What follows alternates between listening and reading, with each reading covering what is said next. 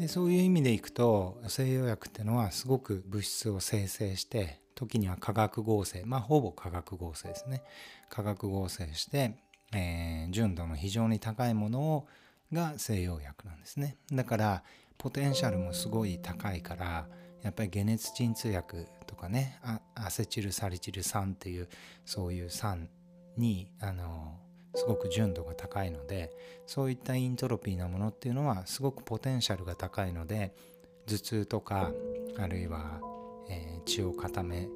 ない能力とかそういうものは非常に高いんですね。だから痛い時は鎮痛薬を取ると嘘みたいに消えます。それはポテンシャルが高いからなんです。純度が高くて。だけどそれをずっと続けてるとそこの部分の、えー、物質ばっかりを取ることかつポテンシャルの高いものを取っていくので人間の体っていうのはすごくバランスが崩れてくるんですよね。で一方で漢方薬っていうのも、えー、まあ天然の生薬を使ってる自然のね生薬を使ってるので、えー、陽トロピーな薬なわけですけどところがその陽トロピーな薬の中漢方薬の中でも実はイントロピーな漢方薬とヨートロピーな漢方薬があります。で有名なところで言うと芍薬甘草湯っていう、えー、芍薬と甘草っていう2種類の生薬で作られてる漢方薬があります。でこれは小村帰りを治すっていうのであのよく薬局とか行くと「小村帰り治します」とかって書いてあるのを見たことあるかもしれないですけどあれはなぜかっていうと小村帰りは芍薬甘草湯を使うと非常によく治るからなんですね。だから小村帰りが治ったっつって芍薬甘草湯っていう2種類の生薬だけでできた、えー、漢方薬を使うと本当に15分もすれば小村帰りが、えー、なくなっちゃうしあのそういう漢方の中にも生薬の構成数が少ないものっていうのはポテンシャルが高いんですね。ところが一方で例えば従前大補湯なんていうのは10個の生薬でできてるんですね。そうすると従前大補湯はやっぱり作用があのマイルドですね。だからそういうその抗生生薬が多いような薬っていうのは長くあの飲んでもいいんですけど芍薬甘草湯みたいな抗生生薬が少ないイントロピーな処方をずっと飲んでいると体のバランスが崩れていきます。でそれで有名なのが偽性アルドステロン症っていう科学で初めて漢方薬の副作用の物質がこれだって分かったのが肝臓に含まれるグリチルリチンっていう物質なんですね。だから、まあ、漢方薬の世界でもやっぱりイントロピーなものをすごくずっと取っていると肝臓の副作用みたいな感じでバランスが崩れてきて出ちゃうっていうことですね。あの肝臓って、えーと、うちの病院のお茶でいうと夏茶夏茶に含まれてる甘い成分なんですけどそういうものっていうのは日本人は結構好きだったんじゃないかなと思います。でその肝臓がたくさん津村の漢方にはちょっと含まれすぎじゃないかなっていうぐらい含まれているので科学で最初に証明されてしまった副作用になっているので、まあ、薬剤師さんたちは肝臓の量が多い多いってあのすごく、えー、薬局で言うことがあるんですけど実際あの臨床の中で肝臓の副作用が出るっていうことはちゃんと症を診断してあのちゃんと脈とかベロとか見てる漢方医であればそんなにあのよく起こる副作用ではないっていうのは他の漢方医の先生たちも口を揃えて言うことですね。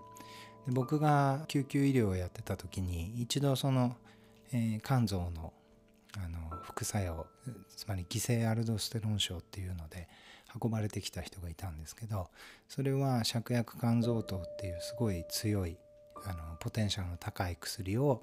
1日3回かつ9年間ずっとそれだけを飲み続けた人が偽性アルドステロン症になって、えー、運ばれてきたことがありました。でそれはまあむくみとか出たりいろんな症状が出るんですけどそういうことをしなければ肝臓の副作用っていうのはめったに出ない副作用と言っていいんですね。で実際にその救急の患者さんもその芍薬肝臓糖をやめて、まあ、低カリウム血症があったんでそういう点滴を補充して1週間ぐらいするともうそういう偽性アルドステロン症はその方は治ってあの退院されてきました。だからまあそういうイントロピーの強いあの漢方の中でもイントロピーが強いポテンシャルが高い薬をずっと飲み続けると副作用が出てきちゃうんですね。であの西洋医学っていうのはその芍薬肝臓糖よりも全然イントロピーつまり純度の高いあの物質なのでそういったものをと取り続けてると調子が非常に悪くなってきます。でさっき言ったホワイトデビルなんかもそうで、まあ、特に今の時代は白砂糖の害が非常に大きいですよね。あの女性なんかはすごく甘いもの特にあの白砂糖が好きなのであのそういったものを取ってるとどんどんどんどん体のバランスが崩れてきて生理痛がひどくなってシミが増えてほっぺたのニキビとかができたりそういう感じになってくることが多いですまあちょっと陰陽トロピーの食事と薬についてちょっとお話ししましたけどそういうところも陰陽トロピーから考えるととても分かりやすいんじゃないかなと思うんですよね。そういうわけで僕はまずこの西洋薬と漢方薬を考えるまあ漢方薬の中でもやっぱ生薬構成数が少ないものは陰トロピーなものでそれは効果がすごく早くてすごく便利なんだけどそれをずっと使い続けてると体のバランスが崩れちゃうんだよっていうことをあのすごくお伝えしたかったんですね。これは物理法則をもとにして考えるとあの分かりやすいことなんでえー、インオトロピーっていうのをよくこういう食用状の説明をする時に使うことを僕はあの提唱しています。まあ、陰陽トロピーっていうのはこういう食事とかだけじゃなくていろいろ心の話とかいろいろありますのでまたここから発展させて、えー、あるいは病気っていうのもね陰陽がありますのでどういう病気は陰トロピーな人が多いとか、陽トロピーな人はこういう病気になるとかそういう話も、えー、これからちょっとずつしていこうと思っています。今日は食事と薬の引用トロピーでした。